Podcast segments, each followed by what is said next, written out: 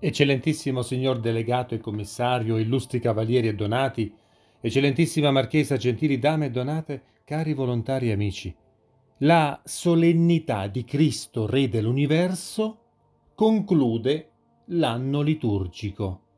Domenica prossima inizierà un nuovo anno liturgico con la prima domenica di Avvento.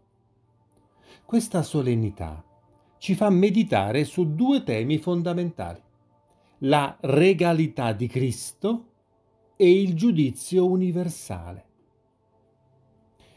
L'uomo di ogni tempo ha cercato di conquistare ed esercitare il dominio su persone, su cose, e spesso ha dimostrato di credere solo alla grandezza della vanità, scambiando quella cosa sublime che è l'esistenza umana con eh, i fenomeni marginali e le condizioni esteriori.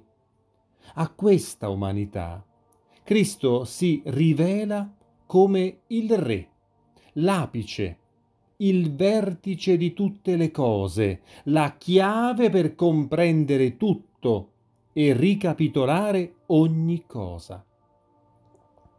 Senza di Lui non possiamo fare nulla. Ecco il significato della sua regalità. Ma come far comprendere alla nostra umanità questa verità assoluta? Come far intendere che solo con Cristo si potrà capire e avere il meglio? Assistiamo in verità ad un lento ma inesorabile piano di scristianizzazione che procede indisturbato anche tra i cristiani, anche tra i pastori della Chiesa. Cristo sembra non essere più indispensabile per la salvezza, per la verità, per la giustizia.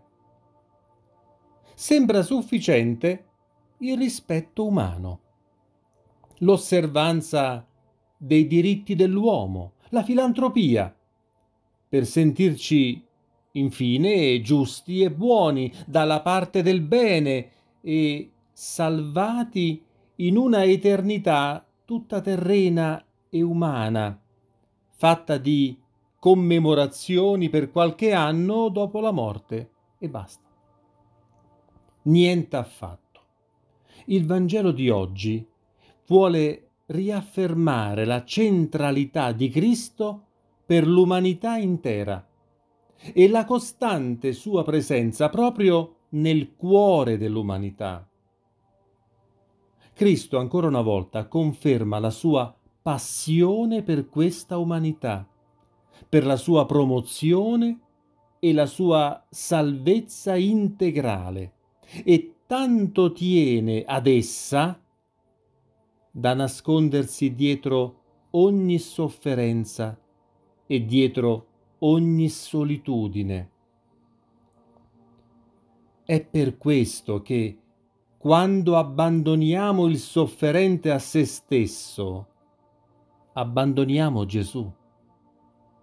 Il Vangelo di oggi pone l'ago della bilancia del giudizio universale proprio in questa capacità di riconoscere la presenza di Gesù nell'umanità sofferente.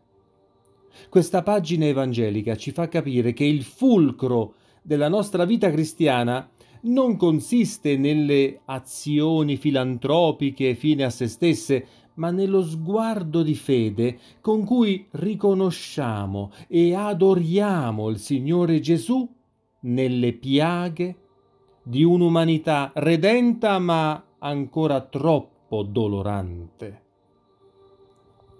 Il giudizio universale ci porta con l'immaginazione al dipinto di Michelangelo nella Cappella Sistina e con quelle tinte spesso pensiamo che si tratti di una cosa incerta, di un evento ignoto di cui non sappiamo niente.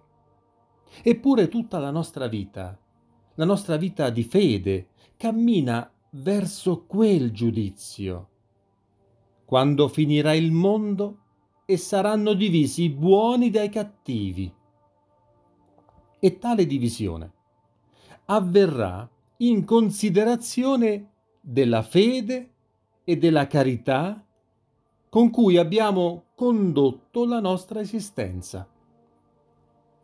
Cari cavalieri, il pensiero della morte e del giudizio purifica come un giardiniere che strappa le erbacce dal suo giardino. Non dobbiamo dunque aver paura. Non dobbiamo mai aver paura di pensare a morte, giudizio, inferno e paradiso, i novissimi del catechismo. Le attività caritative del nostro glorioso ordine sono tantissime e molti di noi svolgono tante opere di assistenza e di soccorso, ma tutti dobbiamo sentire anche il dovere di trasmettere la fede, insegnare la dottrina per la pratica della vita sacramentale.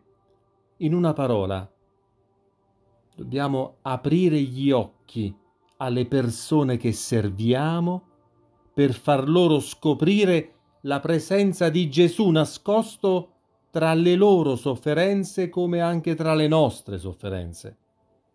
E infine, cerchiamo di sviluppare in noi la percezione del tempo per avere la percezione della vita che corre verso l'eternità.